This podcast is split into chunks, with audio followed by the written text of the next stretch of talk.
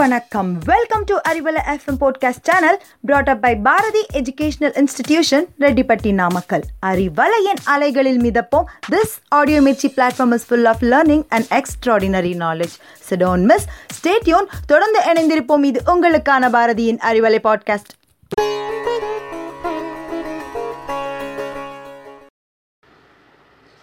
அறிவலை நேயர்களுக்கு அன்பான வணக்கங்களுடன் கோமேதகவேல் இன்று நாம் வீட்டிலிருந்தபடியே ஒரு தலையாத்திரை புறப்படுவோமா? வாருங்கள் செல்வோம்.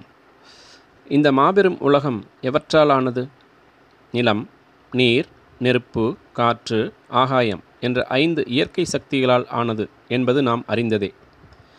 பஞ்சபூதங்களுக்கு ஆதாரமாக விளங்கும் இறைத்தலங்களை முறைப்படி அறிந்து கொள்வோம். அதற்கு நாம் முதலில் காஞ்சிபுரம் செல்வோமா? பஞ்சபூதங்களில் மண்ணுக்கு ஆதாரமாக விளங்கக்கூடிய திருத்தலம் காஞ்சிபுரம். இறைவன் ஏகாம்பரேஸ்வரர் இறைவி காமாட்சி அம்மன் ஏக் ஒன்று ஆம் மாமரம் பரம் இறைவன். அதாவது ஒற்றை மாமரத்தின் கீழ் வீற்றிருக்கும் இறைவன் ஏகாம்பரேஸ்வரர் என்று பொருள். இங்கு தலவிருட்சம் மாமரம். கம்பா நதிக்கரையில் அம்பிகை மண்ணால் சிவலிங்கம் பிடித்து வைத்து வழிபாடு செய்த தலம். ஆற்றில் வெள்ளம் வரவே அம்பாள் சிவலிங்கத்தை பாதுகாக்க இருக அணைத்ததால் தழுவக் குலைந்த நாதர் என்ற பெயராலும் இறைவன் அழைக்கப்படுகிறார். இந்த இறைவனுக்கு அபிஷேகம் கிடையாது. மண் லிங்கமாக உள்ளதால் தைலக்காப்பு மட்டுமே சாத்தப்படுகிறது. காமாட்சி அம்மனே காஞ்சிபுரத்தின் பிரதான தெய்வம். திருவிழா காலங்களில் அனைத்து ஆலய தெய்வங்களும் அம்பிகையின் ஆலயத்தை வலம் வருவது சிறப்பு. அம்பிகையின் முன்பாக ஸ்ரீசக்கர எந்திர பிரதிஷ்டை செய்யப்பட்டுள்ளது. அம்பிகை பத்மாசன கோலத்தில் கரும்பு வில்லும் புஷ்பபானமும் ஏந்தியபடி காட்சி தருகிறார். நிலத்துக்கு ஆதாரமாக இன்னொரு திருத்தலமான திருவாரூர் ஆலயமும் சொல்லப்படுகிறது. அடுத்து நாம் செல்ல இருப்பது நீருக்கு ஆதாரமாக விளங்கும் திருச்சியில் உள்ள திருவானைக்காவல். இறைவன் ஜம்புகேஸ்வரர் இறைவி அகிலாண்டேஸ்வரி. காவிரி ஆற்றங்கரையில் அம்பாள் நீர்லிங்கம் அமைத்து வழிபட்ட திருத்தலம். சிவலிங்கத்துக்கு முன்பாக இன்றும் நீர் ஊறிக்கொண்டிருக்கும் அற்புதத்தலம். பூஜைக்கு பேறு பெற்ற திருத்தலம். தினமும் மதிய வேளை பூஜையின் போது அம்பாள் ஆலய அர்ச்சகரே புடவை கட்டி கிரீடம் தரித்து அம்பாள் ரூபமாக வந்து சிவபூஜை செய்வார். இது மிகச் சிறப்பு வாய்ந்தது. இங்கு சிலந்தி யானை ஜம்பு மகரிஷி முதலானோர் வழிபட்டு பேறு பெற்றுள்ளனர். இங்கு தலவிருட்சமாக நாவல் மரம் அமைந்துள்ளது.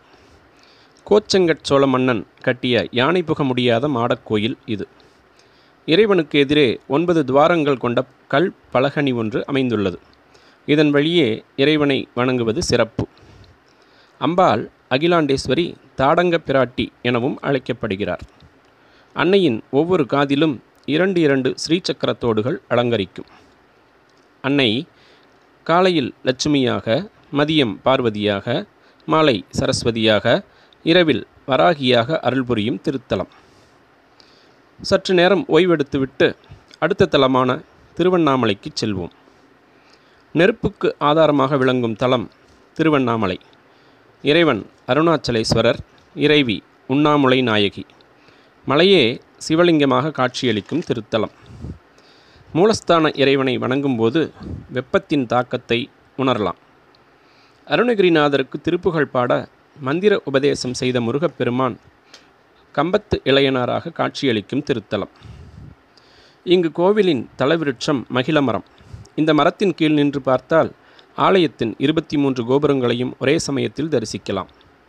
இங்கு பகவான் ரமணர் சேஷாத்ரி சுவாமிகள் யோகிராம் விசிறி சாமியார் என்று எண்ணற்ற ஞானியர்கள் வாழ்ந்த தற்போதும் வாழ்ந்து கொண்டிருக்கும் புண்ணிய பூமி. பௌர்ணமி நாளில் பதினான்கு கிலோமீட்டர் மலைவளம் வருவது சிறப்பு. நினைத்தாலே முக்தி தரும் ஆலயம் திருவண்ணாமலை. அறிவலை நேயர்களுடன் சேர்ந்து திருத்தல யாத்திரை செய்து கொண்டிருப்பவர் கோமேதகவேல். அடுத்த திருத்தலமான திருக்காலத்திற்குள் நுழைகிறோம். காற்றுக்கு ஆதாரமாக விளங்கும் திருத்தலம் இறைவன் காலத்திநாதர் இறைவி ஞானப்பூங்கோதை. இது ஆந்திராவில் அமைந்த திருத்தலம். பொன்முகலி ஆற்றங்கரையில் ஆலயம் அமைந்துள்ளது.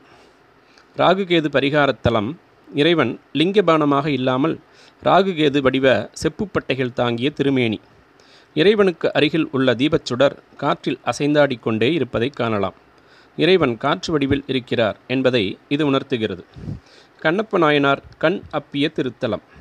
இவருக்கு அருள் செய்த குடுமித்தேவர் ஆலயத்தின் அருகே உள்ள மலையில் காட்சி தருகிறார்.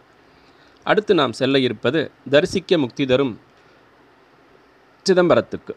இறைவன் நடராஜர் இறைவி சிவகாம சுந்தரி.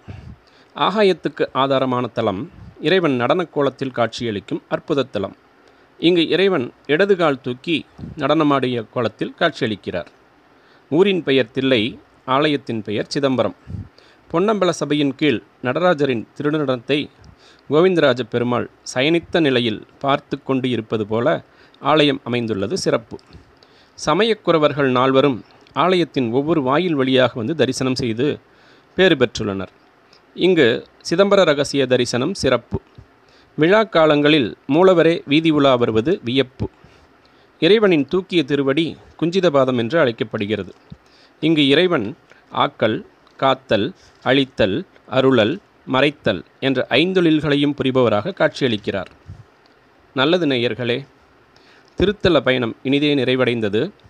பிறைசூடிய பெம்மானை பணிந்திருப்போம் அறிவலையில் இணைந்திருப்போம். மற்றுமொரு பதிவில் உங்களை சந்திக்கிறேன். அதுவரை உங்களிடமிருந்து விடைபெற்றுக் கொள்வது கோமேதகவேல். நன்றி வணக்கம்.